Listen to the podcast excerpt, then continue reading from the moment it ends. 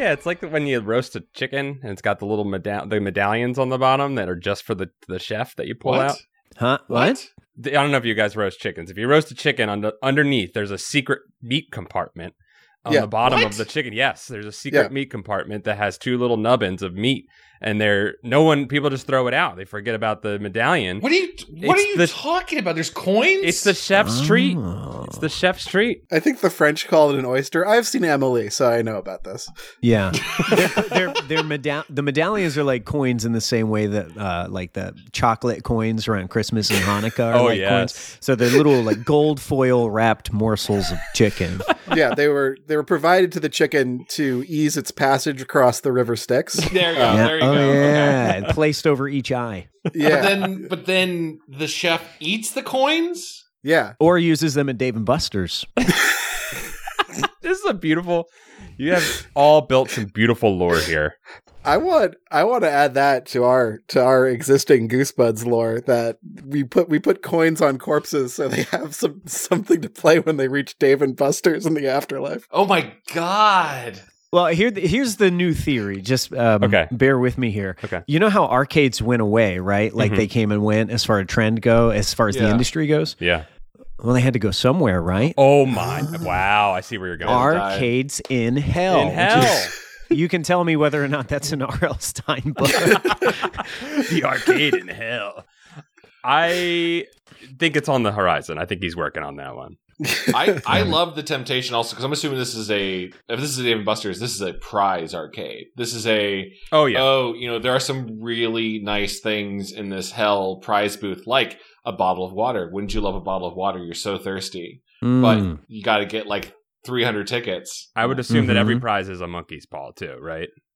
Probably. Mm. Like if the, it's a bottle of water, but it's like it's gonna monkey's paw you. It's true. Regular arcades. I famously, I don't, I don't know if you've all heard of this, but I famously once bought a smoothie machine with uh, arcade tickets. No, you've never told me. What? Whoa, whoa, whoa! What was that, like eight figures of tickets? What did you What did you pay, and what did you play to get the tickets? What was the cost? I think it was ten thousand tickets. I I figured out that I could earn. earn i could i could win about uh a thousand playing this dumb like uh like you're you you put a coin in and it like skis down a slope and into a yes. rotating drum. Yeah, those ones rock. Yeah. Mm-hmm. you could you could win about like a hundred tickets if you timed it right and you just like got the rhythm correct. Mm-hmm. So played the game right. Mm-hmm. I think I was uh seventeen years old. Uh that sounds about right. And you want a smoothie machine. I want a smoothie machine. Worked for like three to five smoothies. This sounds like the plot of an episode of Cousin Skeeter.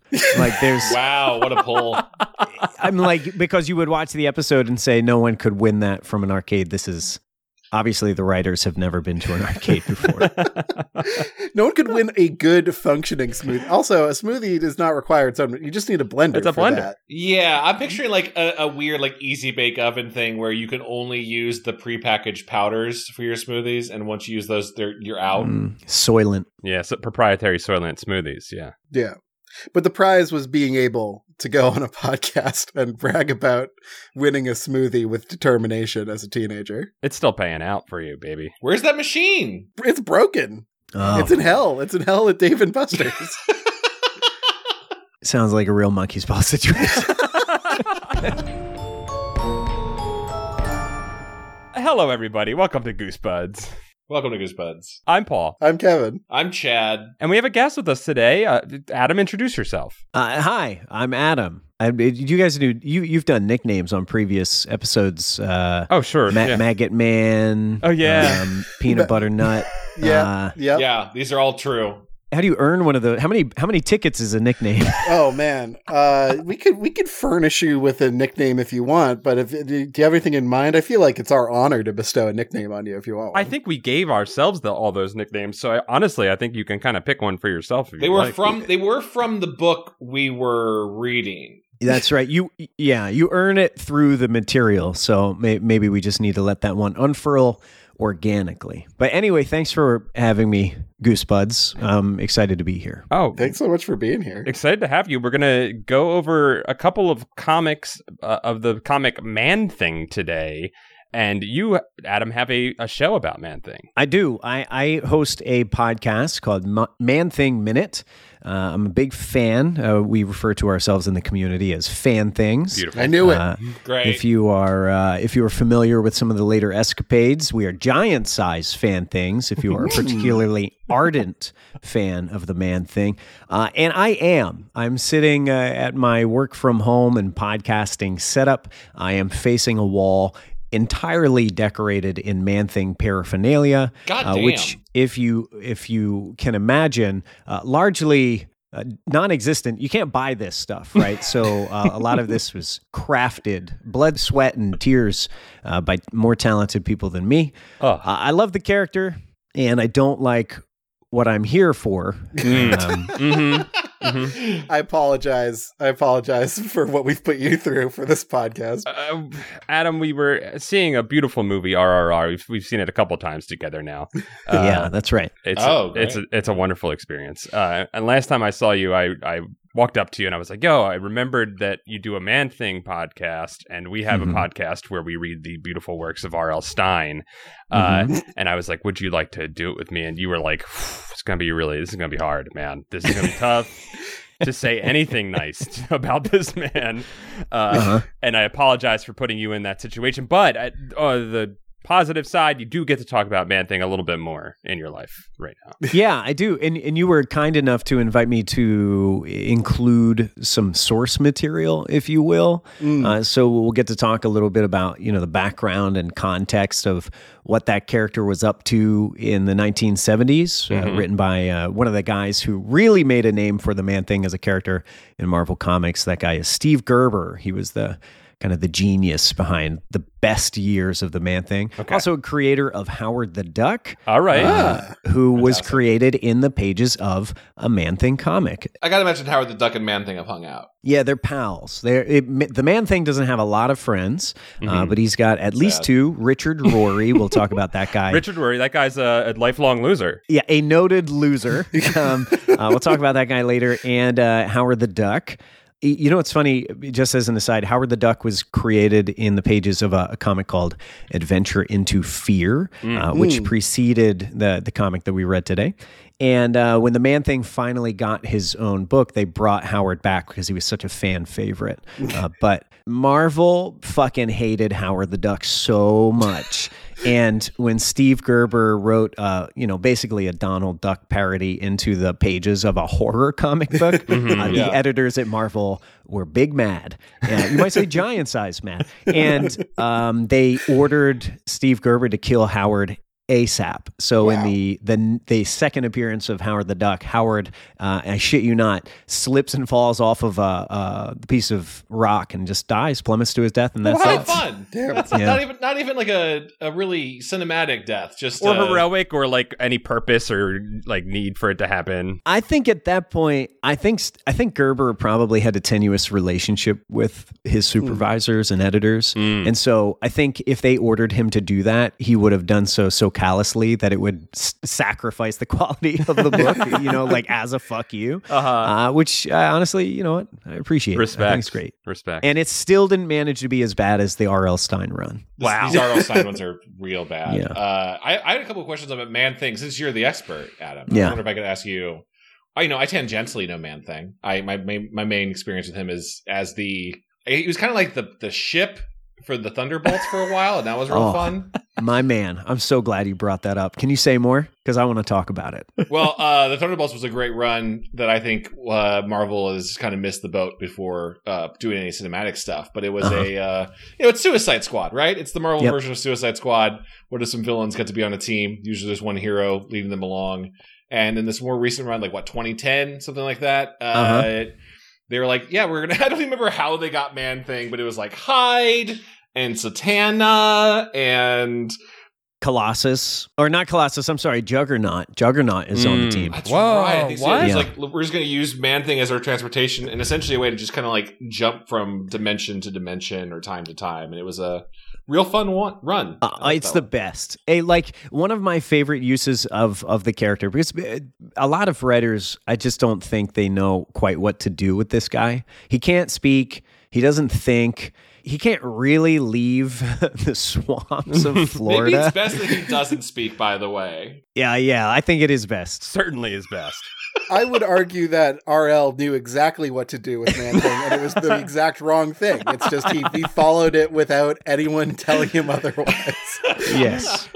Yes, that's fair. And maybe, you know, that's kind of in the lineage of, you know, Man Thing books just being weird. So yeah. There's that. Uh, but yeah, so uh, go figure that one of the more creative and successful uses of the character in a, in a contemporary sense was in the Thunderbolts, which was so great. That run was so great. And uh, the Man Thing has a connection to a very special aspect of the Marvel universe. So, you know, like every movie in, in the M C U now is all multiverse this, multiverse right. that, mm-hmm. so on, so, you know, all that stuff. Well, so uh, the multiverse is connected through a hub called the Nexus of All Realities mm-hmm. in the Marvel universe, not just the movies, but in the comics. And the Man Thing has been chosen as effectively the guardian of the Nexus of All Realities. Yeah. And that's because it's in his swamp. Yeah, that's right. It is like permeating through his swamp. Okay. He is the bouncer of the multiverse. Okay. We even see we even see a version of it in the R L comics we're going to talk about um, today, right? Yeah, we do see a version. Yeah, so I, I'm not super I'm not super super versed in comics, so I I saw that and I just assumed it was R L going along with a whatever whim and whatever fancy he had in that moment. So no, yeah, so for the most part, it it is that a little bit, but it's also uh, it is canonical that that exists in his swamp in the other books, right? Right, right. Okay. He he kind of, he does like a fifty percenter where he acknowledges the existence of the Nexus, but then he also creates some aspects that are not in other comics, which mm. is, you know, fine. You can come up with new material. So, and um, Man Thing was the first one to yell, "Get out of my swamp," before Shrek. Is that correct? Yeah. Actually, Man Thing was the one who came up with the onion metaphor, which is funny. That's what Ooh. it was. That's what From it was. Shrek, yeah. Uh, well, my qu- actually, no, my question for you is on just how good Thunderbolts is, and Adam, you know, uh, I tip my hat to you for that, uh, is I always thought Man Thing was a quick copy of Swamp Thing, because that's what Marvel and D C were doing off of each other for a while, right? You know, like, you got a character named Slade Wilson, we got Wade Wilson. Yeah, correct. And I got to say, uh, Man Thing, I'm going to say this, and this is probably blasphemous, but I think Man Thing is cuter and cooler than Swamp I Thing. I agree. My man. I That's agree. right. Man Thing, Man Thing's better. I always thought Man Thing was better, but also, I mean, you'll know more. Reading it online, they came out within the same month or two of each other? Is that yeah, true? Yeah, within two months of one another. And the story is pretty good, too, because uh, Man Thing was uh, created by a team at Marvel uh, as uh, Jerry Conway, Roy Thomas. Of course, yeah. Stan Lee named him. Uh, mm. No one wanted the name Man Thing, but Stan Lee charged ahead with that one. And uh, uh, it, roommates with uh, Roy Thomas was a guy named Len Wein, yeah. who was one of the yeah. co-creators. And, and you know, the, the big names at D C who co-created Swamp Thing. So they were literally roommates and kind of copying each other's homework. And Man Thing came out uh, in uh, the spring of nineteen seventy-one, and Swamp Thing came out a few months later. That's so crazy to me, just, yeah, that they actually lived together, too. I know there's a lot of, like, kind of borrowing, and there wasn't much legal fighting over that sort of thing nowadays, but... Right. It's a, you know, it's great, though. There's a little collaboration, too, because Len Wein went to write Man Thing issues. He wrote issues of the Man Thing after creating Swamp Thing. Oh, sick. And uh, Len's wife, Glynis, is a colorist who worked on D C and Marvel Comics and a bunch of others. And she worked on Man Thing books for a, a good long time. So, you know, it's all, it's kind of a cosmic gumbo.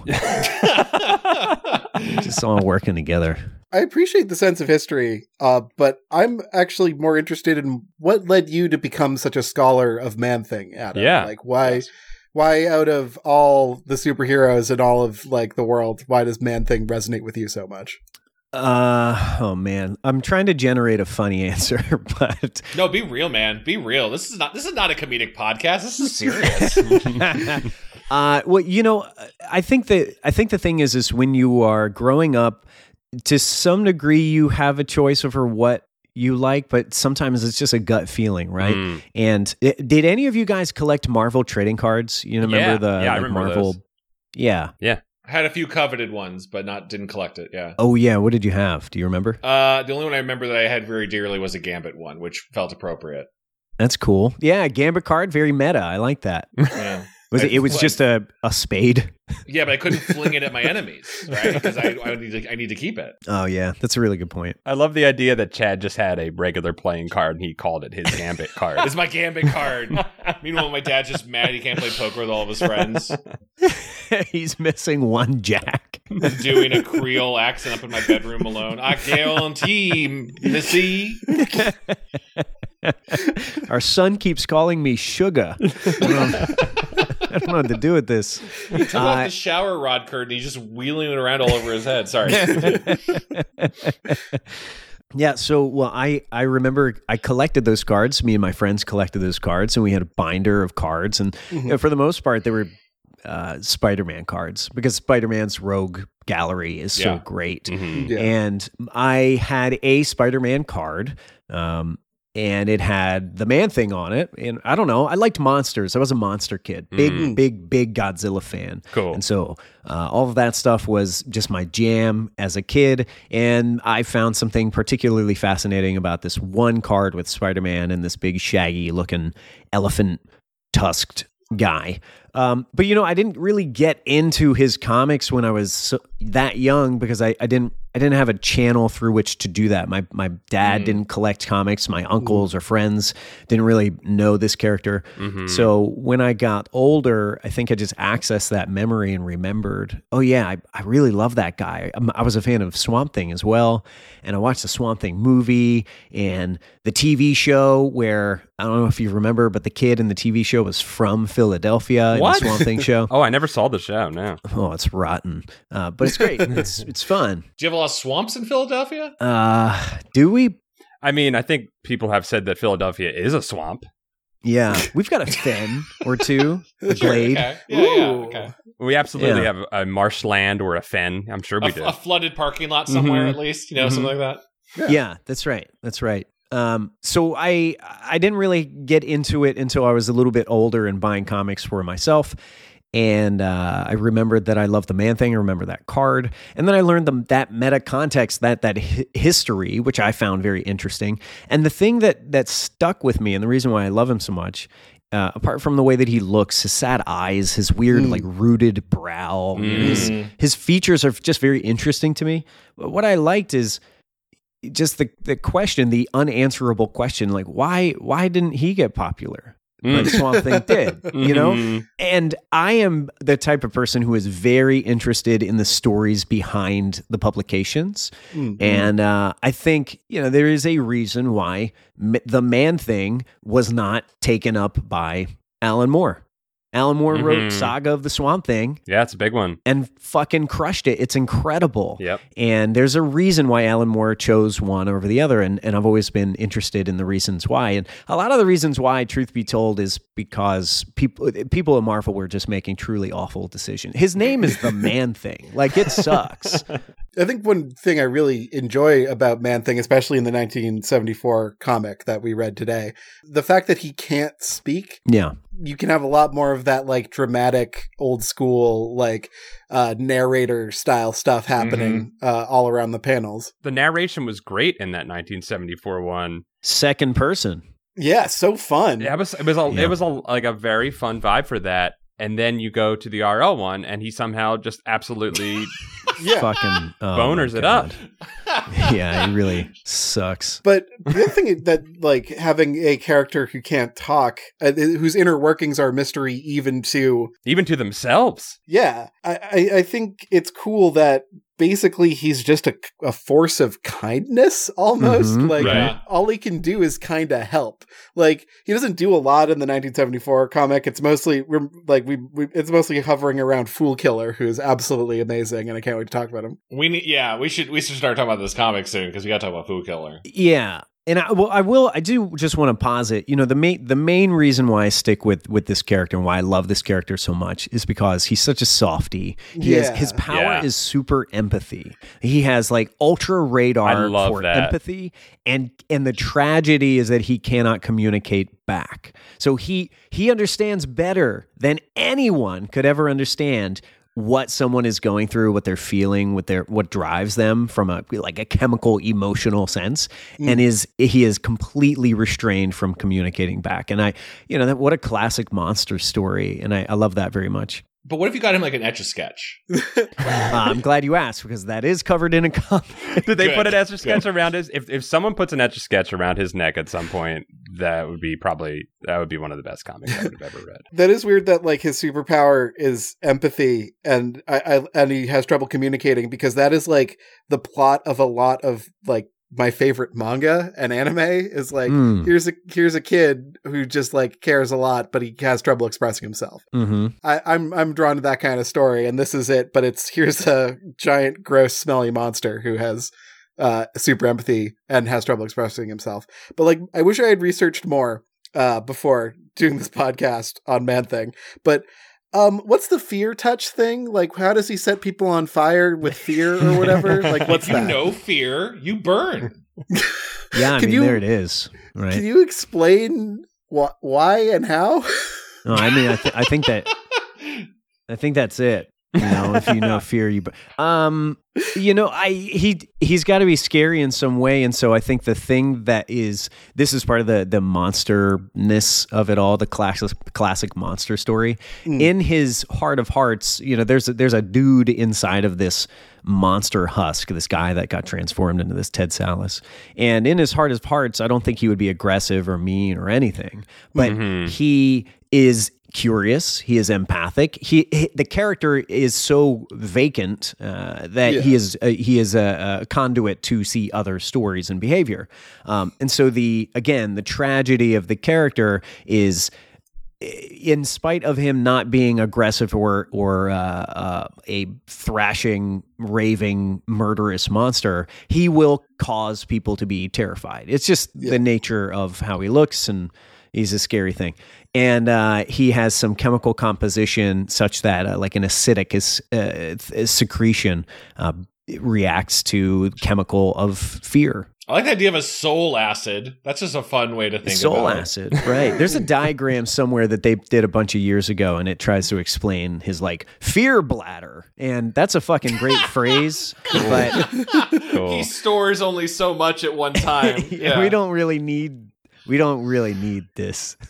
I, I feel like Man Thing might also have been an inspiration for one of my favorite uh, T T R P Gs, which is called Promethean. Shambling Mound? Shambling Sorry. Mound. That's Sorry, a real Kevin, thing. I didn't mean to kick you off. What were you going to say? Promethean. Promethean. Right? Yeah. Promethean. Yeah. What's Promethean? Uh, Promethean is a uh, White Wolf game. So, like, they do Vampire the Masquerade and, like, Werewolf the Apocalypse and all those other, like, monster the whatever. But mm. uh, they did one called Promethean the Created, and it's everybody's a Frankenstein. Yeah. You're just everyone's different crazy kinds of Frankenstein. Uh, but there's it. this mechanic in there where uh, you just cause.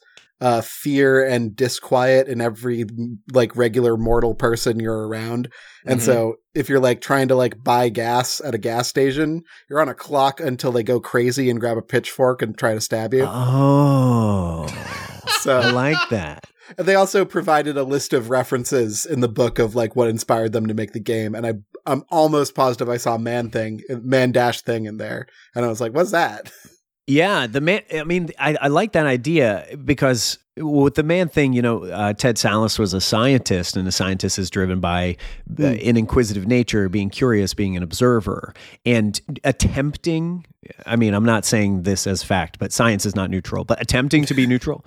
Um, And uh, now that this scientist turned into a big old mossy monster man, he can't be those things because he yeah. elicits that response regardless of what it wants. Um, and I think that's interesting. Side note, can we talk about White Wolf games? Sure. Did you guys play the N sixty-four um, W W F games? Oh, of course. Well, mm, I did No Mercy, WrestleMania yeah, two thousand. Some of the greatest. Uh, the first time I ever learned about White Wolf games and um, uh, Vampire uh, Masquerade and, and that sort of stuff mm-hmm. was because they had to credit White Wolf in the beginning of those N sixty-four video what? games um, because of Gangrel. Do you remember oh. this, Paul? No, oh, no, I don't remember Gangrel. What, go on. Gangrel was the leader of the Brood, which was Edge, Christian, oh, Gangrel, yes. in the W W F Attitude Era. Uh-huh. And They they've just ripped that name. Yeah, that's from... a Vampire the Masquerade clan. That, yeah. They're like they're like the wow. Beast Clan. That, yeah. That's awesome. Uh, it was so sick, and I remember always seeing that like that little nod to White Wolf. Whoa, oh, what's that? And that's the that's the connection game you play when you're a kid, in, playing uh, N sixty-four wrestling games, and you're like, oh, now I'm into horny vampire P C sims. Cool, Hell cool, yeah, cool, dude! Cool. Yeah, I mean that's the natural natural progression through that. I'm sure it's the gateway of it. Yeah. No one's gonna no one's gonna understand this, but if they made a Malkavian wrestler, that'd be the coolest thing oh, ever. Yeah. I don't understand that. I don't I don't su- I kind of get it, but I support Kevin no matter what. I same. I, I like the idea of a fantasy wrestler, Kevin, so I'm on board. Pa- Paul and I have to finish our playthrough of uh, Vampire the Masquerade Bloodlines. Oh, that's right. We started that. Is that, that was... is that is that weird to play with a friend? Because isn't that kind of like a sexy game? You can get sexy with your friends, Chad. Yeah, what's wrong with that? Okay, yeah, I don't need to shame. You're right. Thank You're you. Right. It just Thank has you. like boobs and strippers in it, so it's like I don't know, like is Grand Theft Auto a weird game to play with your friends? I mean, going to see going to see boobs and strippers in real life is I, a thing you do. I think if in Grand Theft Auto you you're playing with your friends and you just go and hang out in the strip club, yeah, that's weird. But otherwise, what? Awesome. Well, then I had a lot of weird friends, Chad. yeah, we I we, we probably shouldn't reveal how we're recording this episode. We all turned on G T A Vice City. Uh, we. We're doing a little land land party here uh, with Tommy Vercetti and hanging out in a strip club. This is my Yule log, but I watch it year round. Love them pixelated, boxy people dancing on the pole. Love That's watching right, it. fourteen polygons, just having a good old time, gyrating. I, look, we're having a great time dancing around talking about these comics, but I do need to ask Adam one more question before we get into okay. this, because we need some more, oh, just a tiny bit more context. Do you do you have any relationship with the books of Goosebump in your life? Like, do you, have you read them? Do you know R L. Stein's work? You know, what, what's your vibe with all that? Yes, I do have a relationship with the books of the Bump. I, I grew mm. up with Goosebumps, loved Goosebumps. I was a big fan of Fear Street. Yeah. And uh, mm-hmm. I, which I, you know, I fancied myself a big kid because I was reading Fear Street. And I, I, I think for the same reason why I had some proclivity toward the Man Thing, there's just certain Goosebumps that I loved. I was a huge fan of the Monster Blood books. Yeah. Um, mm-hmm. Those were good. Yeah, you know, my, my mom was a librarian, so oh, cool. I spent a lot of time in the library in, in our elementary school, and Goosebumps were just one of those things that felt edgy as a kid mm-hmm. that mm-hmm. you could get away with, and somebody was happy that you were reading, even though it was spooky, scary stuff. Uh, so yeah, big fan. In fact, when uh, it was announced that the Man Thing was getting a new series uh, in twenty seventeen and R L. Stein was attached, you know, a comic book people like to turn their nose up at this, you know, somebody's coming in from outside of the world and how could they write a good comic book? I was stoked. I really was because I, you know, I, yeah. I, I think I had a generally an, an unscathed good humor toward Mister Stein, and um, I tweeted at him. Yeah. Wow. What did you say to him? I tweeted at him because when when Marvel releases uh, advertisements for their upcoming books, they come out uh-huh. in these, these big, thick books called like solicits. Mm-hmm. And uh, I in this in the solicits, they showed some key art, cover art. It's actually the cover art, I think, from issue three of this Man yeah. Thing series. And it's but not uh, the, with the words in it, right? As usual, not with the, the words previews in it. Did not have the words in it. Just yeah. the artwork, right? So you see Gabriel Peralta's artwork. It looks pretty mm-hmm. cool, and yeah. the cover arts look cool, and the artwork that they share, one of the images was the Man Thing smooching yep. a yep. young lady. Yep. Yep. And I thought, oh, this is interesting. And I, I tweeted at Mister Stein and I said, uh, Mister Stein, respectfully, uh, yep. the Man Thing ha- doesn't have a mouth. It's actually said maybe in every single issue. um, and uh, I, I, you know, jokingly, I said, uh-oh, uh, uh-oh. so what's it like to kiss uh, the Man Thing? Does he have a mouth or not? And he responded to me in a curt fashion. Oh, boy. And the, tweets, the tweet said, no mouth. That was it. No okay. mouth. Well, I guess he, he passed the test. Yeah. Well, we should we should dive in. Do we, yeah, I, let's do it. I, I really want to talk about this nineteen seventy-four comic, and we'll do it for as long as possible. Yeah, this is the Man Thing number four. This is the original first run. Is that right? This is actually, confusingly, not the original first run. Um, the the original, original book was called Savage Tales Number One. That was the first appearance. And mm-hmm. after that, he showed up in some other books. Uh, you know, Khazar, the kind of like caveman-looking, um, yeah. Conan-looking guy. Okay, uh, he showed yeah. up in Khazar's been playing, books. Play, been playing him in Marvel Snap. Shout out to Marvel Snap. Oh, yeah. Khazar and his cat, Zabu. And um, uh, and then he showed up in a series which was kind of a horror anthology called Adventure into Fear. And he closed out Adventure into Fear because he was so popular, they closed Adventure into Fear and gave the man thing his own book. So, hmm. uh, you know, whatever s- sequence that is, these are original books, but this was like not his first time around the block. This gotcha. was actually three years into him being on the scene. I saw okay. some letters in this issue of people being excited that Man-Thing was getting his own uh, his own comic. Oh, yeah. yeah. I'm glad someone else did, too. I want to talk about those as well. Mail things, yeah. Mail things, yeah. I thought it was very cute. But this... This one comes in hot. Man-Thing is, yeah. Man-Thing is dead. Man-Thing died. Up. Like, he he got he got fragged real bad right in his chest cavity uh, by Fool Killer, who is, like... The greatest character name of all time? I... I love him. He's like a Christian fundamentalist, oh extremist, faith-healed monster. Zorro-looking guy. yeah, yeah. He, I mean, this book is really more Fool Killer's, I don't know if it's his origins, but it's just retelling us how he came to be. And Man-Thing's, Man-Thing's there. It's like birth to death, cradle to grave of Fool Killer. Yeah. That is right, yeah. Is, is is right. Fool, has Fool Killer been uh, running amok before this book, or is or is it this is first Well, appearance? He shot down the helicopter in the last book, I guess. Which has really caused this guy to be irate. Uh, with his with his purity ray or yeah, something. Yeah, he was like, killer. Helicopters are an affront to God because only angels fly, and he shot him down.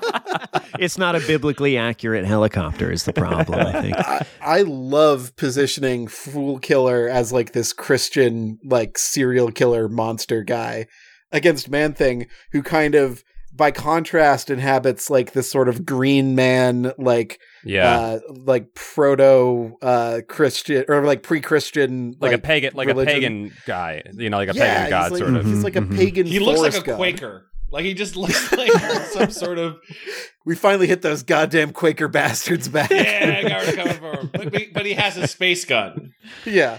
Yeah, that's right. Um, and, you know, I, I, I do want to just apologize. We're starting in media res here because, you know, the nature of comics is they, they want to sell the next book. And mm. I chose issue four, the Man-Thing number four.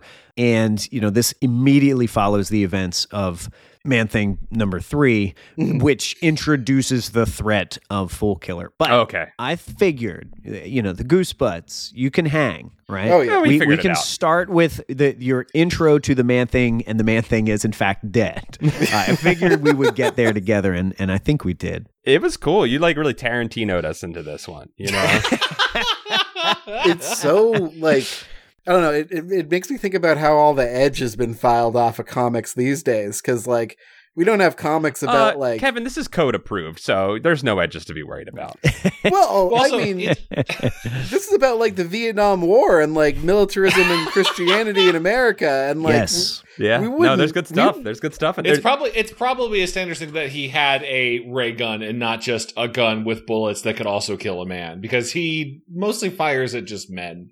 Besides yeah. Man-Thing taking one in the tum-tum. Like he does, well, he kills the helicopter pilot post-haste. Yeah. I mean, he just he just murks that guy the immediately. The second page, all he does, he says, is like, that guy saved us, and I want to know why, and don't say anything about heaven. And he's like, how dare you scoff at me and deny heaven in one breath? You fool! And then he, he kills and him. Then he shoots him, and like the, the magic card uh, putrefy occurs in yep. this panel right here. That man is, uh, this man is just dissolved. Pilot cannot regenerate. No. No. Yeah. He he suffered the wrath of the Fool Killer. And he just runs and leaves like innocence in the swamp. Like he gets into his fucking Ferrari and then he drives into his truck house.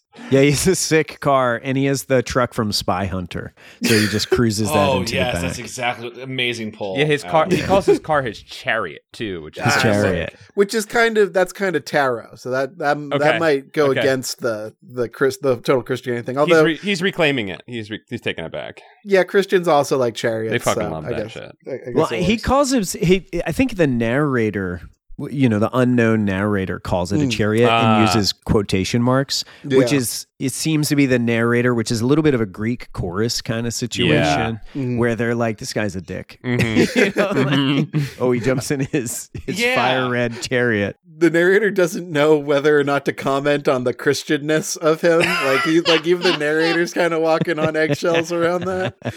Like, that's so fucking awesome. Yeah. What I, what I really like about this fool killer, I mean, I, I hate him. I hate him with every fiber of my being. I he's the worst. But what I love about Fool Killer is, like you said, his car is just a car. It's like ev- besides the, the the spectral like purifying ray, which they don't really get into how he made that. Here's the fun thing is that he didn't make it, Chad. He bought it with the he with purchased the, it with church money. With church yeah. money. Otherwise, he's just a dude. Like I know that's, that's right. obviously like well, yes, there's a lot of vigilantes, but it's very clear he's just a guy who went insane and put a mask on and started shooting people he thinks is not religious enough. And that's mm-hmm. kind of the most terrifying Marvel villain I've read in years. Yeah. Yes. He has like the self-assuredness of a character from like a Mountain Goat song, like an early Mountain Goat song. By the way, uh, the Mountain Goats, my, my man, J D, John Darnielle, yeah. uh, did in fact write and release a song about the Man Thing what? in oh. twenty eighteen. What? Holy oh. shit. There's an E P. Uh, what is it? It's like uh, Infinite Hex or something, you know, some man- Mountain Goat shit. I love the Mountain yeah, Goats. Yeah. Uh, and in uh, twenty eighteen, uh, uh, on that album, there's the song for Ted Salas. And oh, I, awesome. I have been working toward getting J D on uh, Man Thing Minute. Uh, I don't know. It turns out he has more important things to do, like be on a T V show. Uh-huh. Uh, I don't know if anybody saw Poker Face, but uh, yeah, I'm working on it. I'm trying to get him. Oh, man, I'm trying I, hope to get it, him. I hope that happens for you. That's beautiful. I hope, I hope in no way does Goosebuds' association with you keep you from getting John Darnielle. Uh, this is breathing thing. life into the desiccated body of the podcast, just like the Man Thing was revived in the waters of the Citrusville swamp. Damn. Like Jesus himself. I think we should get John Darnielle onto Goosebuds. You should do the circuit, yeah, the I whole agree. Man Thing circuit. Man. And then we'll be like, you know what, you should go on. Yeah, I agree. I I would take the alley-oop, and I really appreciate that. It, whoever you. gets him first, yeah. alley-oop him to the this other is a, This is a promise we have to make amongst ourselves right now. Yeah, I'm glad we're keeping this all on the recording. So, like, Man Thing has Man Thing has risen from his shot. He resurrected. Yeah. yeah. And he just kind of, like, looks upon the other uh, scared helicopter patrons, and and just, you know, he feels something. He feels their plight. They're a little scared of him, but they kind of think he understands, and he just walks away. Mm-hmm. Meanwhile, meanwhile, the fool killer runs some hippies off the road. Yep, that's that's right. He runs well, and he runs off not just some hippies. He runs off the hippie, Richard Rory, lifelong loser, and Ruth Hart, a quote unquote biker chick. Wow, Ruth, yeah. even though she's dressed like Woodstock. So, are, uh, are these like recurring Man Thing characters? Richard Rory is one of the Man Thing's pals and shows okay. up a lot. So he was introduced in a previous issue, and he will continue coming back as a a buddy and a confidant uh, and protector for the Man Thing, an advocate. That makes me sad because he's a kind of a dickhead in this book. He really is a dickhead. That, it's funny he you say a he's a protect. He's a protector because while you're saying that, I'm looking at the page where he's just clutching the wheel and he's like, and he's here just to see me die. And he's like screaming. He's like, this is not a man who has any sense of his thing together. He's not soothing Ruth in any way, who's being carried along towards her death with him. He's screaming that we're going to die. Uh, everybody has that friend that, you know, you, you, you deep down, you love that friend, but like you, you also a little bit can't stand that guy. Right. I, I just hope my narrator doesn't describe me as a lifelong loser. Like, like that would be a blowout. I don't think I could take. Yeah, that's true. So Richard Rory is a buddy. Ruth Hart, uh, she'll stick around for a little while, but she was rescued from this rogue of barbaric biker guys uh, okay. in a previous issue okay. uh, mm. that preceded the Fool Killer showing up. And, uh, you know, Rory just kind of like passes through these comics all the time and is often used as, um, let's, let's say, kind of a grounding Uh, mm. beacon to mm-hmm. say like, oh, okay. this, this is where people are in proximity to one another. Okay. Um, and uh, And uh, the Man Thing and Rory understand each other because when they first met, uh, Richard Rory was contemplating suicide. And ah. as many characters are wont to do in the Man Thing books in the seventies, they go to the edge of the swamp in Citrusville and they just think about closing it out. And okay. then the Man Thing shows up okay. and he's like, hold on, man. And uh, hey, friendship don't do, don't do forms. Yeah. Damn. That's beautiful. Uh, it's it's really disturbing stuff. Like, you have to imagine that Gerber was working through some stuff. Yeah. Well, yeah. I mean, like, to go to a swamp and be like, here's where I want to die. Like, it does sort of open up the question, like, what what exactly would have been the death at the edge of the swamp? Or is is is Man Thing capable of calling people who are in distress to him in some way? Oh, that's see, that's a, a siren call. That's interesting. Yeah. Where he can be like, hey, don't don't fucking kill yourself. Hey, hey. He goes, hey, knock it off. hey, knock it off. yeah, jokes aside, I do, like, we kind of covered this. Man Thing does always seem to have a a gentle giant, like, he's he's Harry and the Hendersons. Like, he's just this big, big force force for good. Yeah, he's right? got those yeah. big sad yeah. eyes. Like you said, he's got puppy eyes. There's some, he's a cutie. There's something really cute about it. He's got a snuffleupagus nose, too. Yeah. He does have a snuffleupagus nose. That's right. Um, can we talk about a little bit of the the fool killer? Uh, his yeah, his secret. The, you nailed it with the spy hunter truck. Oh well, there's the truck, the beautiful truck, which opens up. Uh, has the uh, preserved body of his pastor uh, idol inside of it. Yep. Inside of a just referred to as Mike, not Father Mike. Mike, Mike, not you know Mike McCannican, just Mike. He lost the title of Pastor Mike when he did what he did. Yeah, we'll get there. He he canoodled. How dare yeah. he canoodle? He had a money girl sit on his couch. He did have a money girl. yeah, so we did, let's say that. So, so, so, uh, Fool Killer just starts like coming back to his base, and he's like, "I ran that guy off the road on purpose. I know who he is. I have more important things to do." Mike, Mike, and he starts pounding the glass as his formaldehyde body, and goes, "Let me tell you, Mike, about how I became Fool Killer. Mm-hmm. My dad, he died in the war the day I was born. My mom died in the very next war. Commie bomb. The commie bomb. Yeah, that was." That was some seventies shit right there.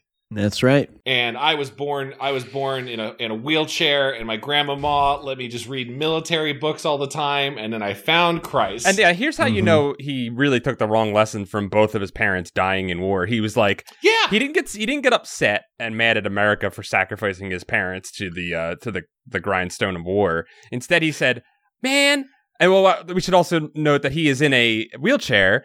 And mm-hmm. uh, he is upset because he will not be given the opportunity to sacrifice himself in the grinder of war, like his yeah. parents did. That's uh-huh. some br- nationalist brainwashing. Yeah, that is some, that is some messed up shit that's happening with Fool Killer. Yeah, yeah, yeah, that's right. I mean, I mean, Gerber, he, this is something that's expressed through a lot of the issues in the seventies is uh, Gerber's disdain for uh, the military, you know, um, American nationalism, and that any form of that kind of dogmatic ideology is something that he he just will not tolerate. Mm-hmm. And he turns that all into this cartoonish, laughable, but genuinely frightening villain, which I, I love because yeah. in its own right, it is lampooning comic books mm-hmm. in the comic book, mm-hmm. you know, yep. he just becomes a vigilante and is just an awful homicidal maniac in the name of God. Right. Uh, it's great. This is pretty close to Captain America's uh, uh, backstory. Oh, most like, definitely. But but with a healthy dose of like Christian zealotry. a healthy yeah. dose. I appreciate how they kind of like, so they, you know, they mentioned like, oh, well, he was in a wheelchair and he went to Reverend Mike's revival caravan and he laid his hands on me, and there's a really horrifying image of the the preacher's like, I have no mouth, but I must scream face. Yeah. Uh-huh. He has a scream yeah. face. Yeah. And like, yeah, he stands. They don't really get into, was it Christ? Was it magic? Was it? And he, he just got better. And so that gave, you know, I understand why this man now thinks uh, he has the power of God on his side. It was positive mm-hmm. thinking, Chad. P M A. yeah. And then he goes on a rampage against all of the fools who were holding signs uh, calling for peace. Uh, and, yeah. Uh, he, he, we cannot have that. We simply cannot have that. Uh, and he he decides that he can't just do it through talking. Nobody's listening to him. The way, you know, they don't realize how much he has, how much he wants to change. And the only way he can do it is by taking, literally taking up arms Uh, and that's when he discovers his uh, his his friend Pastor Mike hanging out with the money lady. Mm-hmm. Yep. This is a good comic book. This is a great comic book. While, he, while he's doing the reminiscing about all this, uh, uh, someone smushes into Man Thing with a Jeep. Oh, that's right. I forgot about the smooch scene. We, we gotta talk about the smooch scene, but also just I just want to, when you say money lady, you money, it you is know, money just lady. It is. This is after a long set of like showing that he had this long war to fight the criminals, the protesters, the dope pushers, mocking the Lord and the military. Basically, just the hippies with the signs they need to go. Uh-huh. And Mike, he had a drink, and a lady was sitting next to him, and she was pretty, and there was money on her lap. That's all he knows. Which is extra funny when you consider Jesus's like stance on Mary Magdalene and all that. Mm-hmm. Like, mm-hmm. But it, but it, again, I think it's by it's a it's a it's a thing by the author being like, you know, this here's another Christian that doesn't understand like the the stories in the Bible at all or anything, like mm-hmm. that doesn't get any of the tolerance bits. Mike gets it. He mm-hmm. says, "Let loose a little bit." Have fun, yes. School killer. Stop fighting the whole world, he says. In some ways, the comic wants you to see that uh, Mike was always a sham. He has a traveling Reverend Mike Revival Carnival. He's just making money, right? Right. Yeah, and yeah. Uh, in some ways, the the expression on his face while he's sitting in his room with that woman is, is he looks drunk, he's elated, that kind of thing. Um But I could also read it a separate way, which is that, you know, he was just a man who had some balance. And exactly. Yeah, exactly. Know. That's kind of how I'm taking it. Now, Same. now that we talk, at first I, I saw more like you said, Adam, that it was that he was just like a, you know, like a huckster. Right. But now, yeah. like, as we talk about it, I'm kind of like, oh, maybe he's just a guy that sort of understands that you don't have to be, you know, far zealotry to be religious. The, the the comic never actually shows. I mean, I would go on a limb and say that pretty much any revival is probably some level of a sham. It's a right. scheme, right? Mm. It's a scheme, right? You're making money through, but but even it never really shows us having like showing Mike like you know spending the money on on booze or whatever, like or or, or betting on the horses. Like within a pa- panel or two of a Fool Killer's you know rebirth where he can walk again, he considers himself the new Messiah. And mm-hmm. that is way worse than anything right. Mike does. Right. The, mm-hmm. the the the money lady scene. I love calling her a money lady. Money lady. The money lady scene it also puts uh, Fool Killer in sort of a Holden Caulfield category of like of like Mike yeah. is now the the phony and like uh, Fool Killer is the only you know true. He's the only one who's not a phony yet, man. He's the only one who's not a fucking hypocrite. And then the smooch scene happens. Well, uh, just to be clear, uh, this sh- the smoosh scene. Uh, it's a squoosh it, scene, to be fair. Squoosh. Yeah, sorry. Right. You're right. Yeah. Um, it, the the the scene in that vehicle, there are are several characters, and one of them is a, a man named Schist. Now, Schist is one of the primary villains in Man Thing comics, and oh. his name in full is F A Schist. All right. Oh my oh. wow! Oh my wow. god! I'm looking at it on the page, and it just like I the letters rearranged before my eyes. Holy I, shit! I didn't uh-huh. pick it up because when, when the Fool Killer was like looking on his what I assume is his crime computer, it says Schist like, F A. Yeah, Schist yeah. F A. I was like, okay, so there's these three people that he came down here to to the Everglades to to hunt, and it's Roy mm-hmm. Richard, Ted, aka Man Thing, and the Schist guy. I was like, I don't know why. I don't know what the, what one of these guys is way stronger than the other two. I know that. Uh huh. Uh, well, the Man Thing fights fascism, and I, I feel like he has never been a more relevant character ever, mm. ever, ever than right now. Mm-hmm. Fuck yeah. Well, I'm glad R L captured all of that. In the Yeah, R L really captured the radical empathy we need today. So I guess this is what they call throwing the fight.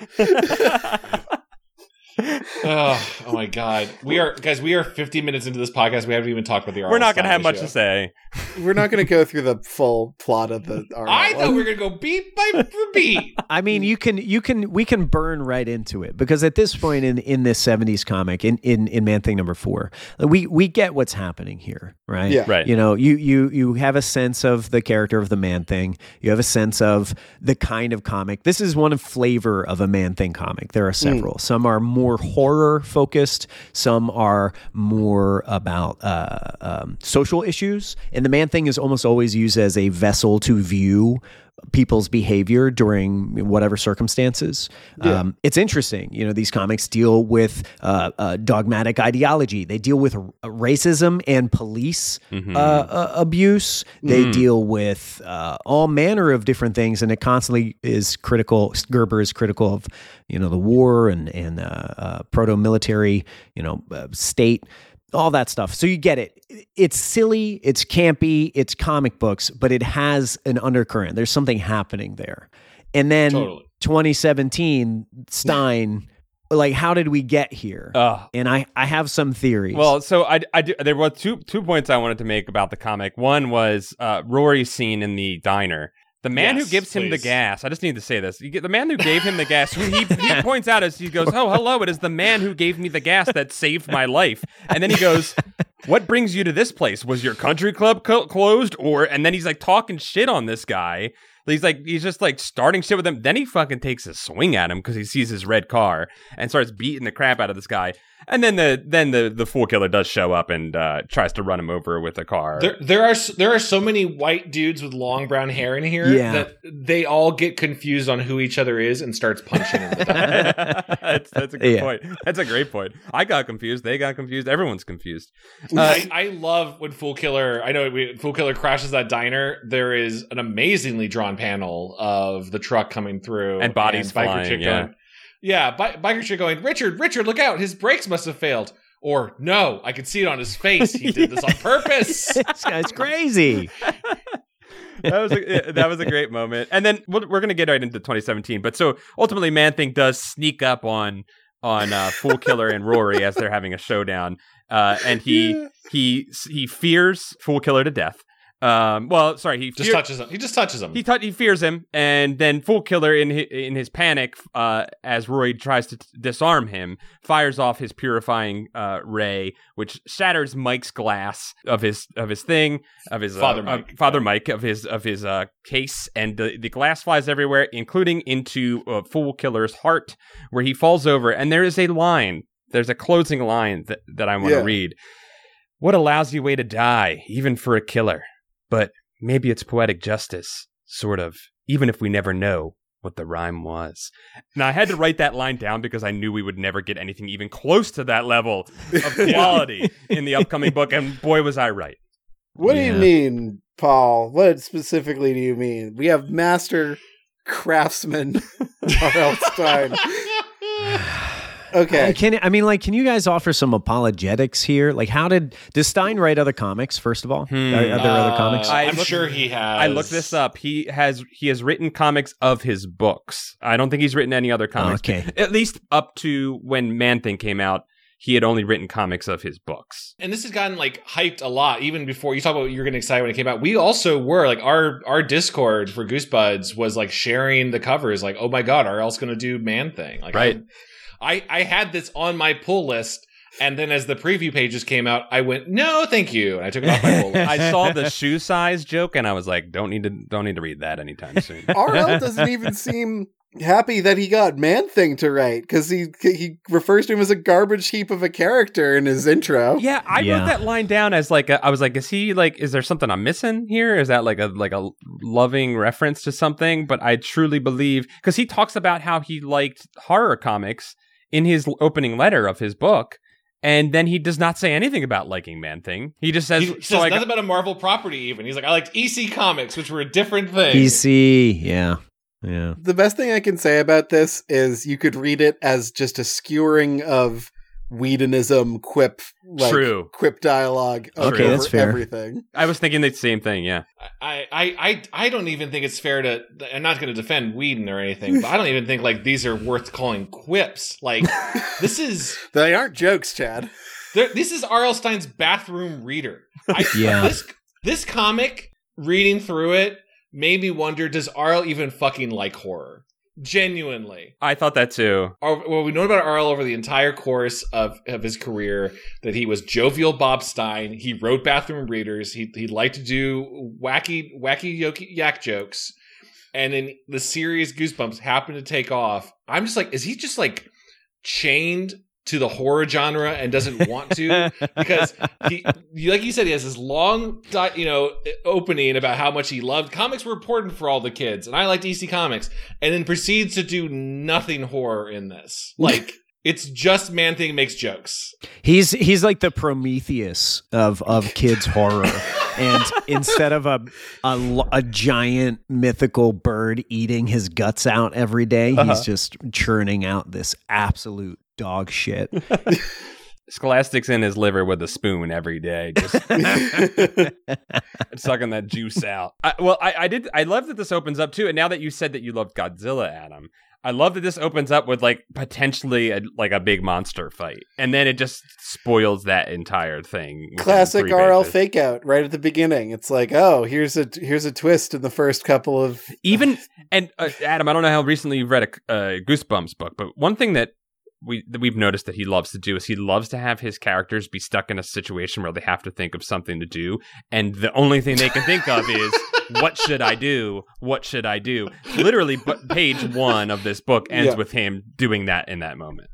The, uh, okay, so that's a trope. That's a trope. It's, this is filled. This is chock full. It, it, but it can't, it can't even stick to what this this trope then sets up. So it's like, yeah, first two pages. Oh, he's facing down the Silver Centipede. Don't know if that's a Marvel character I've ever heard of.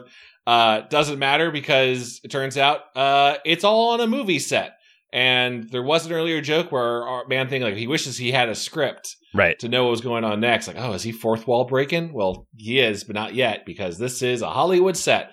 And Man Thing is an actor in a monster movie, but also works in the Hollywood industry in Burbank, where he can talk and he has an agent and they don't like him in the movies. I was very confused by this entire But premise. It turns out that doesn't matter. No, it does. It does not matter. It doesn't. But it does matter that the it wasn't his agent actually. It's a development director named Heck Haywood, which is a sick name. That's yeah. a sick name. It is a good name. I do like Heck Haywood. In fact, I would say Heck gets the only good lines. Which in one? This. Uh, like his his goofs that he does on him. Uh, yeah, you know, Marvel used to do these parody books. I don't know if they still do them, but they're basically their version of Mad Magazine, and what were they called? Like Strange Tales or or mm. Weird Tales or something like that.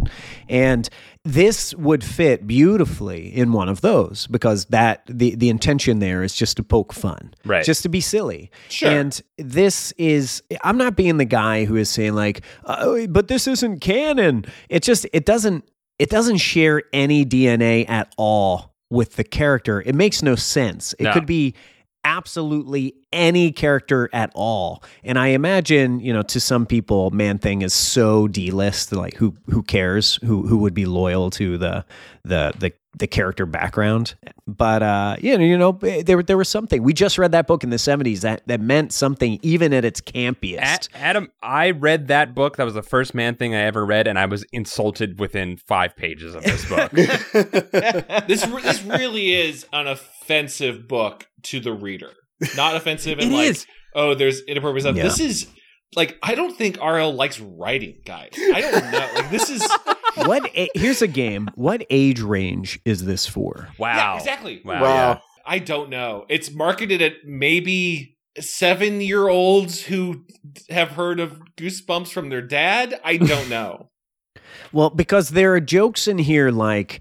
Uh, Stein references things oh my God. that he is catching wind of in twenty seventeen like or twenty sixteen or whenever he was writing it. So he's referencing things like trends on social media. He references Throwback Thursday. Yeah, that's right. You know? Yeah. yeah. You know, like he's tossing social media lingo in there. And in fairness, this was six years ago. Stein was a younger man. He was seventy-two. He says major fail at one point. Major it's epic fail. fail. Yeah. But also, but also, he's using the young lingo that the Zoomers use before he even knew the term Zoomers. But also, in that same issue, there's a joke where he's at a bar and someone's like, "Who are you?" And he's like, "I'm the good humor man."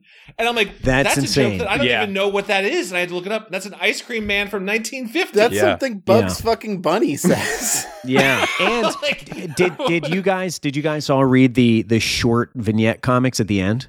No, uh, I scanned them. I, okay. I was really, I was really losing hope. Every issue has an additional, very brief horror comic, also by R L Stein. Okay, uh, and they are very adult, very weird, really fucked up, and they completely defy whatever age range you might have had evidence to go on that these bad jokes were for, mm-hmm. because they all end in like violence against women, like really wild Ew, stuff. Wow. There was some casual misogyny in the origin story of uh, of Ted. There sure was. So, unfortunately, that, that is uh, c- canonical. I was going to ask how how close that was to the actual origin of man thing. So he really, yep. he comes up with a super soldier serum, doesn't want the military to get a hold of it, so jabs himself and falls into a lake.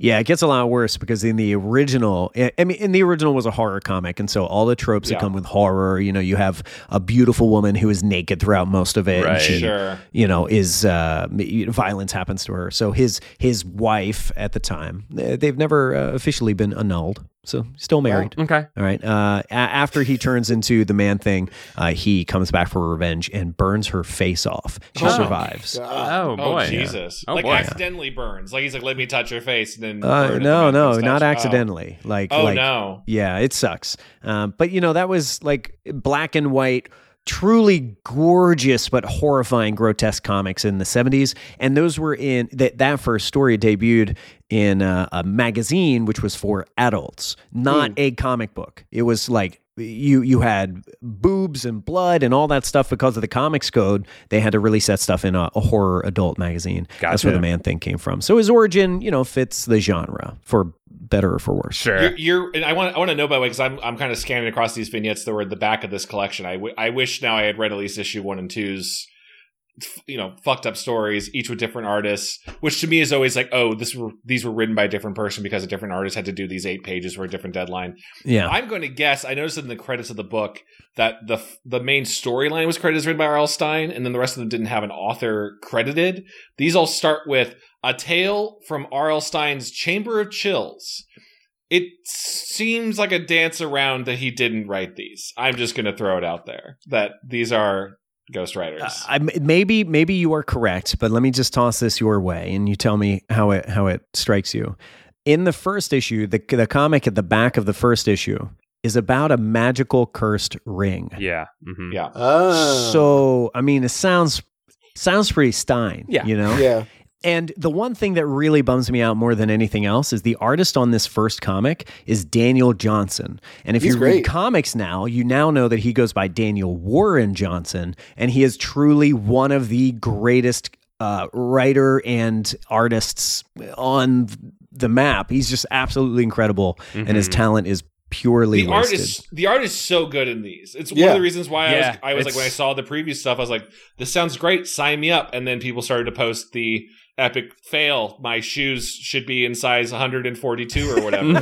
And like, that's such a shame. And the artist, you just take the gig. I'm sure it was probably had a blast. Some of these, some of these pages, some of these covers are fantastic for Man Thing. We kind of, we kind of mentioned different parts of this for those who aren't reading these issues, and I'm so glad you're not reading these. This, like, for an issue, these stories jump all over the fucking place. We have... That's the thing about it, is, like, I felt like I was on drugs while I was reading this, where I was just, like, I was just, like, reading... And not a fun way, but a bad way. Uh, this was worse than Goosebumps. This... It, yeah, these are worse Whoa. than Goosebumps. It, it's fucking wild, Adam. It's It's wild that he could just have... So, like, the beginning is, like, all right, he's in the Hollywood system, he's not happy, and he's reminiscing about how he got here, right? Okay, we can jump around a little bit. But then we're back in Burbank, and he's trying to get a drink at a bar, but he doesn't isn't allowed in. And then another man thing shows up, and they mm-hmm. get in a fight. And eventually he is uh, con- consumed by the other man thing, subsumed. He's, I don't know, he's just sucked inside of him. And then they're just dropping through the sky into a swamp. They teleport. Presumably through the Nexus without saying it's the Nexus. I guess, yeah, they just yeah. go back to the swamp. And sure. then classic R L animal slander. He's attacked by vultures who are not swamp-dwelling creatures, and bats and stuff. He, and... he even, but like the stakes, there's no stakes in this comic at all. Like, even when he's attacked by vultures and, and bats, because they're drawn like bats, uh, Uh, he's like, these, they can't really hurt me, but this could get annoying. He keeps saying that. He keeps saying that even when he's being shot by machine guns, about, that he cannot be hurt or feel pain. Like, cool. Thanks. Thanks. I'm on the edge of my seat if Man Thing's going to make it through this. And we haven't mentioned this explicitly, but throughout the entire comic, both comics, all of all five of these issues altogether, he's just quipping and, and making Bugs Bunny jokes. Yep. Yep. They're not even Bugs, but that's insulting to Bugs Bunny. It is yeah. insulting. They, like, it is... They, It's just absolute drivel humor. And the thing is, is the Man Thing, for those at home who haven't grokked this, can't think, like can't speak, doesn't even think in the, in Man Thing number four, when asked for help, he has to, the, the narrator goes out of their way to say, he's got to try to figure out what that means. Right. He's a primal force. Yeah. He can feel that they need help, but he doesn't know what help means. Yeah. Right. That's why it's, that's why it's so astounding that it felt like, oh, R, I was like, did someone, did R L pitch this or did like, They're like, or, or, you know, Man Thing needs a shot in the arm. You know, you know how we have like Deadpool and everyone loves Deadpool? What if Man Thing cracked jokes? And it was written by a seventy-year-old man. I, I and, and the other thing about that too, Chad, is it's not even just Man Thing. Every character, everyone, yeah, the villains, and like the, I was, ugh. I was so, I was hurt by the fact that the two people who show up to rob him of the serum, like, can't even, can't even take their damn impending death seriously. I, dude, yeah, I He's, didn't bring my uh, swimsuit. Yeah. I Just, gotta call my optometrist. Yeah, while Man Thing's lifting the car over to kill him, he's like, oh no, my trunks. Yeah, exactly. Like, feel the fear. Feel the fear you're supposed to be feeling right now. I saved a few of these for the listener to know just how bad these jokes are. And it is just the sheer volume of them. Mm-hmm. Ariel doesn't like write a bunch out and then pick his favorite one. He gives you all of them. He won't shut the fuck up in this mm-hmm. comic. Like yeah. Silver Centipede in the first ish first page or two. Uh, the caption goes, as Man Thing hesitates, the centipede taunts him, a barrage of cheap insults designed to demean and demoralize. God. Whoa, I didn't know they could pile human waste that high. Where does the swamp end and you begin? Think you're attractive just because you attract flies? Here's a newsflash. They have this new thing called deodorant. One more. Get back to the swamp. There's a gator waiting for his breakfast. Like, These what is are that? all awful. They're not even... like... Just pick one, and my brain could have maybe moved on. They're not even grown-worthy. They're no. not even, Ugh. like, dad joke grown-worthy, like, uh, wordplay. It's not even that. It's yeah. just mean. It's just mean insults that he's throwing at him. So, yeah, that's my yeah, my main problem is they're just mean. He's just being mean. I don't like, and I know that Swamp, that, I must call him Swamp Thing, and I know that Man Thing Uh, feels it very hard. He's he's he's feeling the like, the anger and the and the the bulliness of it. It just he's you can tell he's real sad. He's already sad. And, uh. Paul was about to say Swamp Thing, and then he felt the nudge of my purifier gun under the desk. I felt it go against my neck. You fool! Uh, by the way, I just want to like put a cap on it. I th- I'm going to start saying "fool" all the time now. Yeah. Every, like "fool" yeah. is back in in a big way. I think R L should maybe watch his back in case Fool Killer survived that plexiglass. So yeah. He's being rather foolish. Uh, there was a detail in this story that I could tell was, uh, I scrolled a little bit through the rest of the issues. We only really covered issues one and two for this, but, you know, tangentially we're going the, and can't believe this issue, they stopped this at issue five or six. Can't believe people didn't buy this comic. Yeah. The big arc that R L was setting up is that after he's teleported back to the swamp, even though he's reabsorbed his beastly side, there's no change to what he is other than he can only talk now, or he can only think. I guess that's the change. He's like, oh no, the swamp's all all messed up. Old father, the guardian of the swamp, must be... No, old father. Old father. Old father. And I'm guessing this is, you know, that's built in the lore. He didn't invent old father. But his old father... No, that is invented. It's invented. Really? I was, that is invented. I was wondering about the old father with his uh, ma- with his matrix den in the middle of the swamp. so, yeah, Fully yeah. manufactured. Wow. Oh my god! I thought at no least like father. he was paying off some part of the lore or something. Like, oh, Shazam's got his old wizard guy. Like, this is what's so goofy about it too. And and I, I really want to exercise some patience here because this is a new comic. Like somebody picked this up and this was their first look into the Man Thing. And you know, there's some aspects of it that maybe somebody likes because I don't know. The main sure. thing is just interesting to look at. But uh, Old Father is interesting because in this comic, he is taking the place of a character that does, in fact, exist. Uh. And that character is named Darkeem. And Darkeem is a, like a wizard, a magic wizard who is very buddy-buddy with the Man-Thing. In fact, it's a little odd because Darkeem has a a sense of humor that is very silly and it feels out of place for Man-Thing comics. Mm-hmm. But because the Man-Thing is connected to the multiverse, a lot of characters that come through the multiverse and interact with him are representative of other comic genres. Mm. And Darkeem is silly. Or a Darkeem, I'm sorry. Darkeem is silly. He's jokey. He has uh, uh, an attitude that is lighter and stranger. It annoyed mm. the editors at Marvel that he was in a horror comic. Like, what is this guy mm. doing? Why is he in a horror comic? And so that attitude, that character, that background is transposed and, and used in a new character, Old Father. I don't know why you don't just tap the well that exists, right? Like, right. Just use Darkeem. Darkeem is right there. Yeah, just use that guy. He he does the same shit. I, I mean, you'd hope the Marvel editor would have been like, hey, we have this thing. We know the comics, but also, I, I don't know. I, I think the Mar- in this case, yeah. I, I think in this case, the editor of this miniseries walked himself to the edge of the swamp. And he sat down against a tree and he was like, I don't know about all this. I, I can't, I can't, it, it, like, Paul, I know you were hitting on it too. It is so fucking funny, this image of the, myth, the mystical Old Father. And then it cuts to, yeah, like someone's basement den in the swamp. So there's like vines. Someone's gaming chair. And then like, like big L E Ds and a gaming chair and like a, a Microsoft Surface tablet. He was like, yeah, like he, it's- I did an office redesign, guys. Check out my office redesign. I got I got a, I got a vertical monitor for Twitter. You he's know? just he's just dragging icons of birds or something. Like, what is he fucking doing? But you guys are writing something funnier than what's on the page. Because if Old Father turned his T Vs on and said, hey, guys, Guys, I'm here again. So good to see my old heads hanging out. Make sure you smash that like button. You know, like if there was if there was something in there, if the if there was consistency of the gag, right? Even. Like Man-Thing comes back and he's like doing his YouTube spiel, and he's like, "Get in on this YouTube game with me, Man-Thing. We can get uh, get some money." Man-Thing's like, "No, I'm only doing old media, dude. I do not do new media." He's like, "Dude, I'm about to announce my new branding. Duh, I'm not. I'm ditching Darkeem. I'm I'm going straight." I'm going Old Father. Old Father.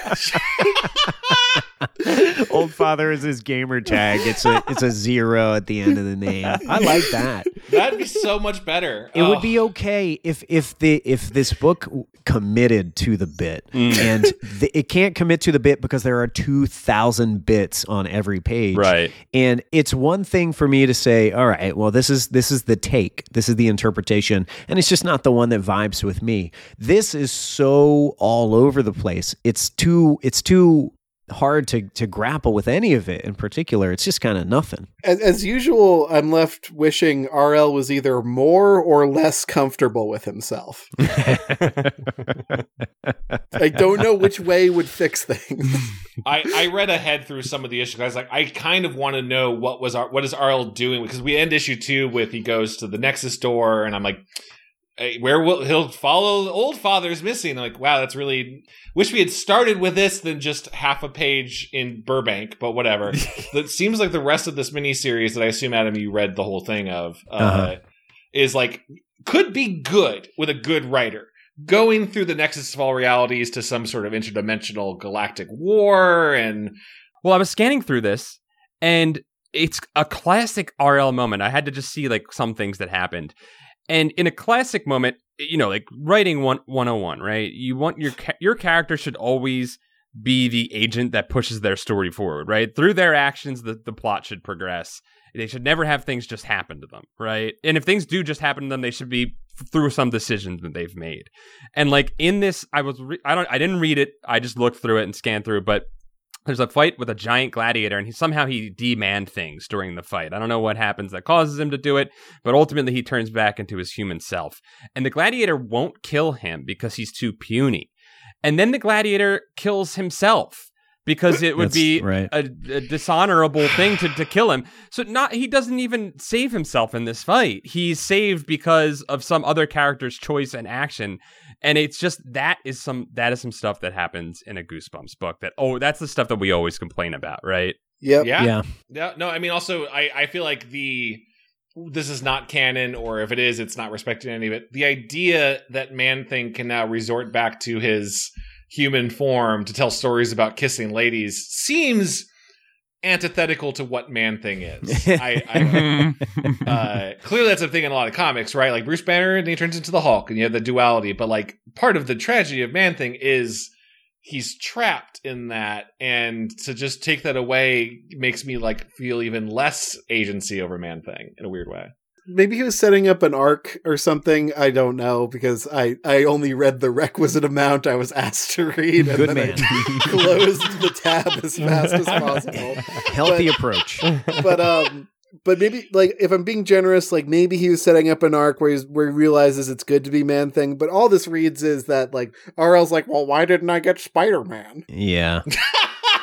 Well, the last the reason I mentioned all of this is the last page of what I presume was R L assuming he's going to get more issues. Uh, was he finally jumps through the Nexus? Old Father is like a disembodied head. I like very much uh, God of War's uh, Mimir. Mm-hmm. And then he goes through a portal, and the last page is just he's in the suburbs of a of a neighborhood where everyone are Man-Things. That's right. That's a that's a Goosebumps and ending right that there. That is a classic Goosebumps ending. And the last yeah. line is someone mowing the lawn, going a Man-Thing going, there go the property values, because another Man-Thing showed up. Ma- it's a whole town. What does whole that even sub- mean? Suburbia. Yeah, I don't know. I don't know. I don't know. I don't know. None of us. I mean, there's no way. There's simply no way to know. I mean, in a way, it's borderline alluding to racism. Like, maybe another species shows up in your town, and then you say, there goes the property. Like, what were you alluding to? Why would that be referential and people would find that funny or familiar? Right. Something awful, actually. Right. So, I don't know. It's just, I don't, I don't know what to make of this book. And it was such a, here's the bummer of it all. If you, if you know how comics are released, how they're, they're uh, written and then released, you know, they come out Uh, every other week if you're lucky. But for the most part, you're waiting almost like a month mm-hmm. between yeah. issues. And if you are someone like me, you are starved for content featuring my favorite guy. You know, they, there's not a lot of content out there, not a lot of good comics at all, not a lot of comics, let alone good ones. Mm-hmm. And I bought all of these. And gentlemen, it didn't make me feel good. I'm sorry. I'm so sorry. I'm really sorry. I mean, maybe they're collector's editions now. I don't know. And the entire time I'm reading them thinking, gosh, this is just awful. You know, it's like downing something you don't want to have, but you you you feel compelled to for some reason. Mm-hmm. And then at the very end of it, my takeaway is this won't sell. People won't like it. Man-Thing's never coming back. Oh, no. Yeah. No, there's a Marvel editor somewhere going, well, no one likes Man-Thing. Back in the vault, you know. We threw our best celebrity writer at it, and it didn't work, so that's it for who Man-Thing. Who would have been a worse one, though? I mean, like, I'm trying to see the writer side. Who, mm. who would have been Who would have been a worse celebrity writer on a Man-Thing book? Uh, J J. Abrams' son. Oh, no. I don't. I, I listen. I might burn bridges with J J. Abrams' career. Yikes. I I'm, Adam, I'm sure you know about that Spider-Man co- book a couple years ago. Yeah, J J. Abrams was just doing a video. We uh, wrote a Spider-Man book, and it's right. like J J. Abrams and his what twelve-year-old son or uh-huh. whatever wrote this book. It it was hot garbage, and they also like brag in the promotional video that Marvel's editors had been like hunting after J J. Abrams' son for years in a weird way. I'm like, why are you scouting a twelve-year-old? Yeah, since he was eight. They're like, nah, this guy's got the gift. We can tell. He's got the gift of writing. I'm like, cool, right. cool. Nepo Baby, the comic book. Like, it was, yeah. Um, uh, yeah. I don't think it could get worse. I'll just say that. Mm. I think I think we hit the bottom. Yeah, I think you might be right. I think you might be right. Listen, R L. Stine has written stuff that we've liked. He has. He has. It's it's in it. There's something in there that he can do it. Well, actually, we don't know that. For, now that I say it, we don't, we don't know. We don't know. We don't know. I see Pinkman going, he can't keep getting away with this. Like, I don't know. Books with his name have been good. I don't know that he's written yeah. them, but but se- seemingly he has written good things. So we can assume there is a version of R L. Stine that can write a good Man-Thing book, but the, he did not bring that to this. I don't think you can get a good R L. Stine book by asking him to be R L. Stine and be true to himself. Someone clearly was like, we want all the R L. Stine flavor. And he's like, you got it. Here's what I got. And this is unmistakably extremely R L. Stine. If, like... we managed to beat R L. Stine down enough that he had some humility and some shame, and we gave him a, a a long amount of time, but a harsh deadline. I think perhaps we could get a normal fucking story out if of we him. Said, R L, you have to write this book, or you don't get to write any more books. Maybe we would have gotten something from him. No, I no, no. That's the end of a Twilight Zone episode, and he would say, I'm free! That's true. That's true. Run it down the landscape toward the sunset. Well, his his end of his Twilight Zone episode would also then be like, didn't you know we're all made of balloons? And they just like float, they float away. There goes the property value.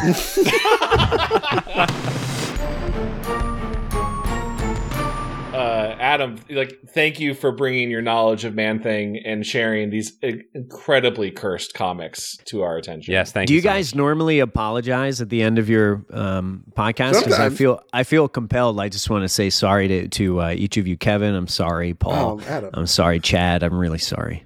Adam, we, we, we both went through a traumatic experience together. There can be no apologies. yeah, we yeah, we're we're bonded through this. Do you feel that you have gotten a name, a, nick, a nickname for yourself? Oh yeah. You know, I I guess I'm I'm looking at this one issue of in which uh, Man-Thing is smooching this this lovely dame, and uh, and I think uh, I'm thinking back to the first issue that we started with. So I feel like I want to call myself the Full Kisser. Wow. Yeah. Okay. It's That's written. beautiful. It's written so, in the book. That's beautiful. So it is written. We need that radical empathy so all the fools can be redeemed. That's right. You fool. well, well, Fool Kisser, uh, Maggot Freak. Um, Maggot Freak. Dunk Tank was Chad's. Dunk, Dunk Tank was me. Yeah. And P B Crisp is Kevin. And P B Crisp. The, the bit everyone expected to last episodes and episodes and episodes. We're keeping it going. Uh, shit, that's been a that's been a fun goose goose time. That's been a good goose time. Hey, uh, Paul, I feel like you're about to do it. Yeah, you I was gonna say, Adam, Adam, where can people find you on the internet? Oh yeah, uh, you can follow. You know, um, I have a difficult relationship with the Bird app these days, but I'm there. Mm, yeah. Mm, uh, yeah. You can find me on Twitter, Adam Teterus. That's uh, T E T E R U S, and you can follow my podcast, Man-Thing Minute. Uh, which is available wherever you find podcasts. Uh, we are currently doing a little bit of a rebrand hiatus, so when we return, the show will have a new title. We have a, an amazing roster of guests. J D uh, of the Mountain Goats, you are formally invited. Do you listen to the pod? I hope. I hope you in Citrusville. Yeah, John Darnielle, thank you for your five stars. And J D, you're also formally invited on here on Goosebuds. Oh yeah, yeah. And uh, J D, you should also be on uh, the Doughboys and the Criminal podcast. I like Criminal too. Nice. And you're also invited to write a Man-Thing comic. Uh, yes. If anybody would do it, I think it's him. Oh, I invite everyone to listen to the Mountain Goats twenty eighteen uh, song for Ted Salas. It's a great little ditty. I'm going to listen oh, yeah. to that after this recording. Adam, thank you so much for being part of it. For all of you listening, uh, especially anyone who maybe has joined us uh, via Adam to this episode. Uh, we have done a lot of these episodes of Goosebuds, and you might be like, I've listened to all one hundred forty-four.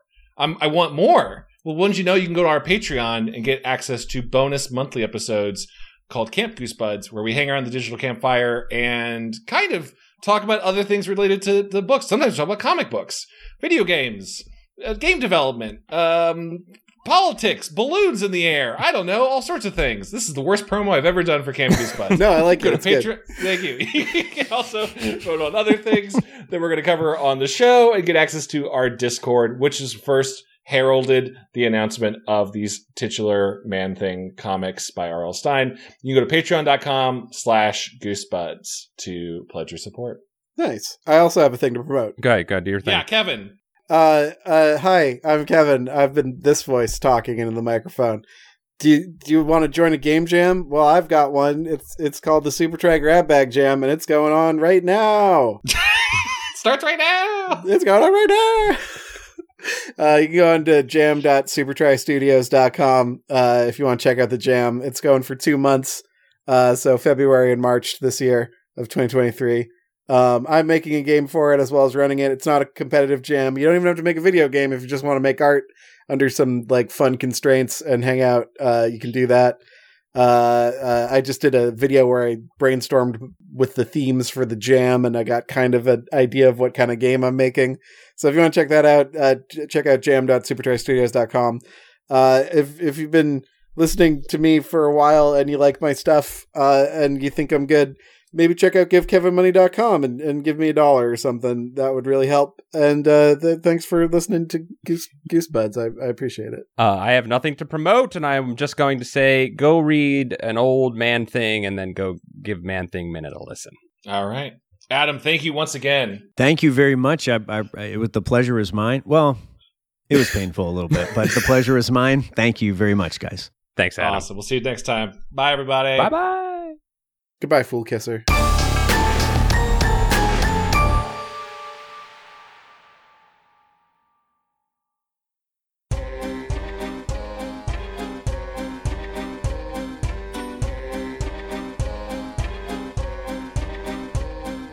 This episode of Goosebuds is brought to you by our fantastic Patreon supporters.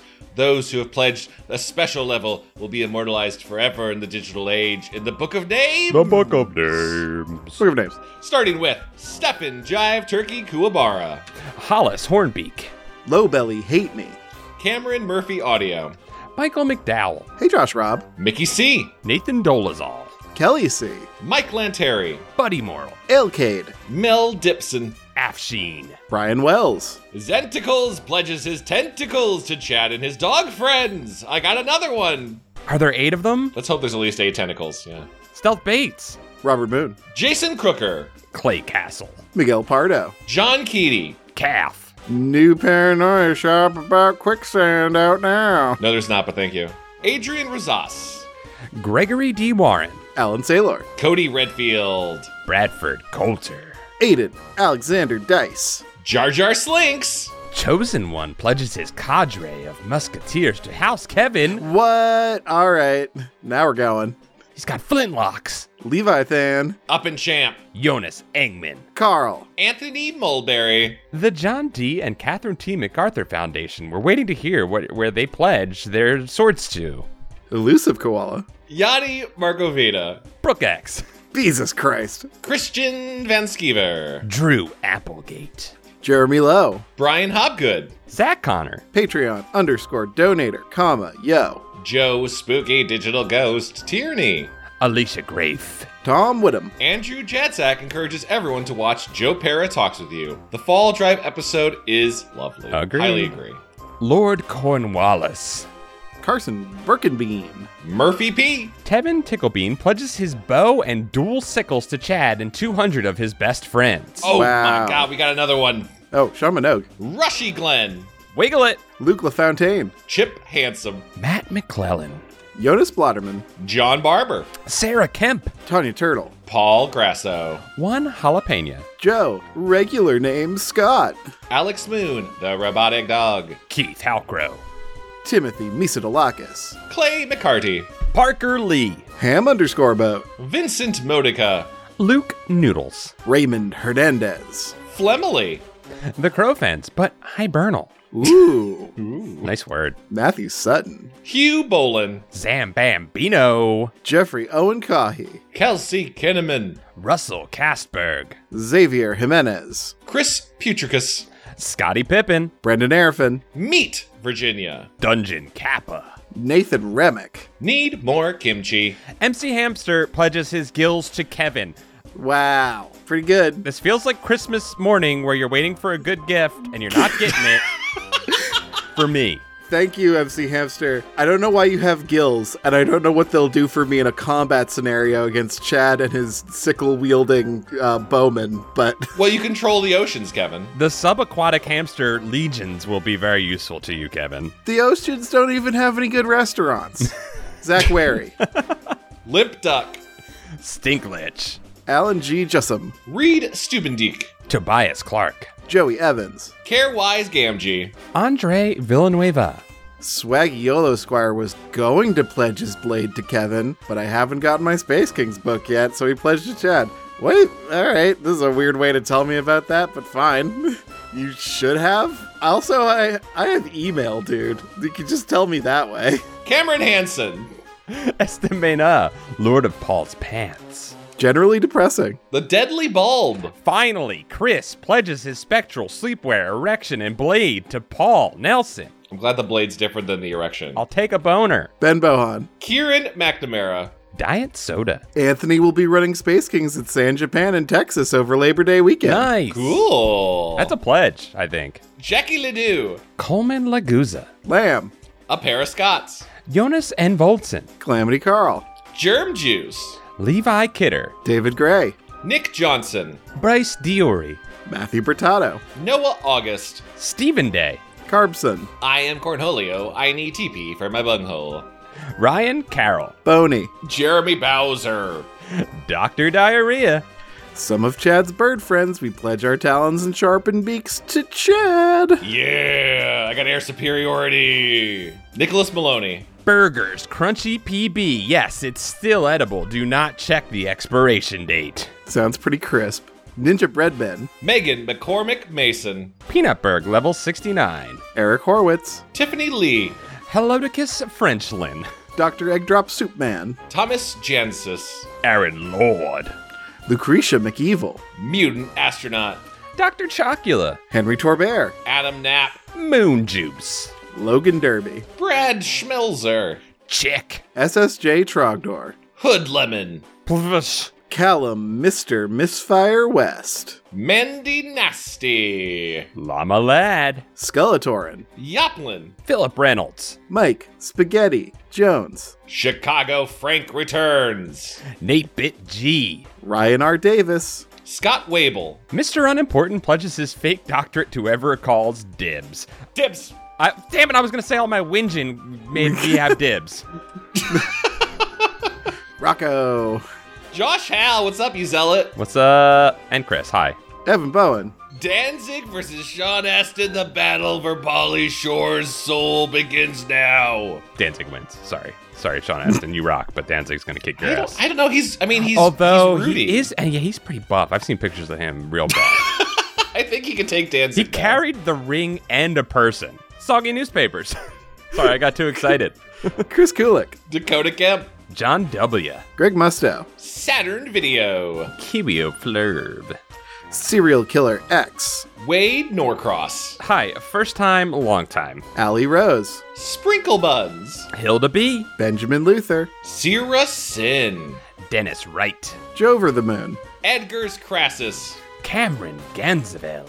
Ollie Sutz. Kate the Great. My Cart. Matt Septor. Greg Gervasi, a k a. VitaZed. Sup, Greg. Dakota Kipper.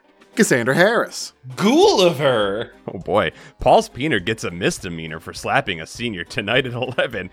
Wow. I'm getting misdemeanors and not pledges. This sucks. Anthony Rodriguez. Really are the Ramsay Bolton of this, uh, this Game of Thrones. I don't even know if that makes sense. Anthony Rodriguez. B. Jeff Webb is still a big baby, but we both sincerely appreciate your well wishes. Alpaca acquaintance. Teraku, the thing that goes doink in the anime. Doink, doink. The last name was my favorite. So? Big Nick Lane. Kira and Brian are big fans. The blade of the Goblin Grader is pledged to the first host to count to ten. one, two, three, four, five, six, seven, eight, nine, ten. I will not lower myself. We'll take all in the Forsaken. Come to me, Goblin Grader. It just keeps growing more powerful. Chad's horde grows. A dark cloud grows over Burbank. Blake, bad time, having cabin. Spencer, why? Dan Antonio. George Props. After some soul searching, I pledged my spear to Archmage Ball. Cool. Hey. hey I think go. that everybody who has pledged to me has really thought long and hard about it, at least. No knee-jerk pledges in my my crew. Mine, mine are recklessly endangering themselves. James Stavronos. Official Goosebuds Chronicler and Ledgerman. Hello. C M. Farah, right? Chris Curto. Cole Gleason. Greb Comics. Tan your hide. Matthew Pipes, sing for us, please. Jesse Boggs. Michael Malloy. Ghost bitch.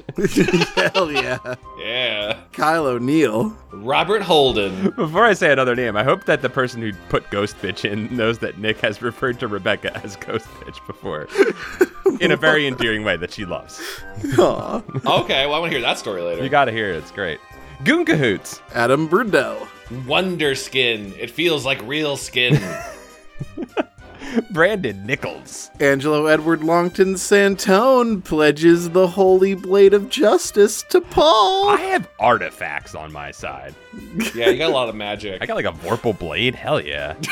Like, you can't just call it a Vorpal. That's that's overpowered. That one wasn't. I think the other one was a ghostly blade. So I think I do have a Vorpal blade in my it's opinion. It's not a, not a snicker snack, all I'm saying. All right. I've I'm... got gills. Melodies. Anthony Stoker. Doglips underscore Kojoy Kojoyan Kojoyan. Let us know how to say that one. Please. Let us know. You don't have to. I feel like I got it. Yeah, I think you got it. Nailed it perfectly. Gunner to land. Brony underscore Danza. Funny. Max. Zindane.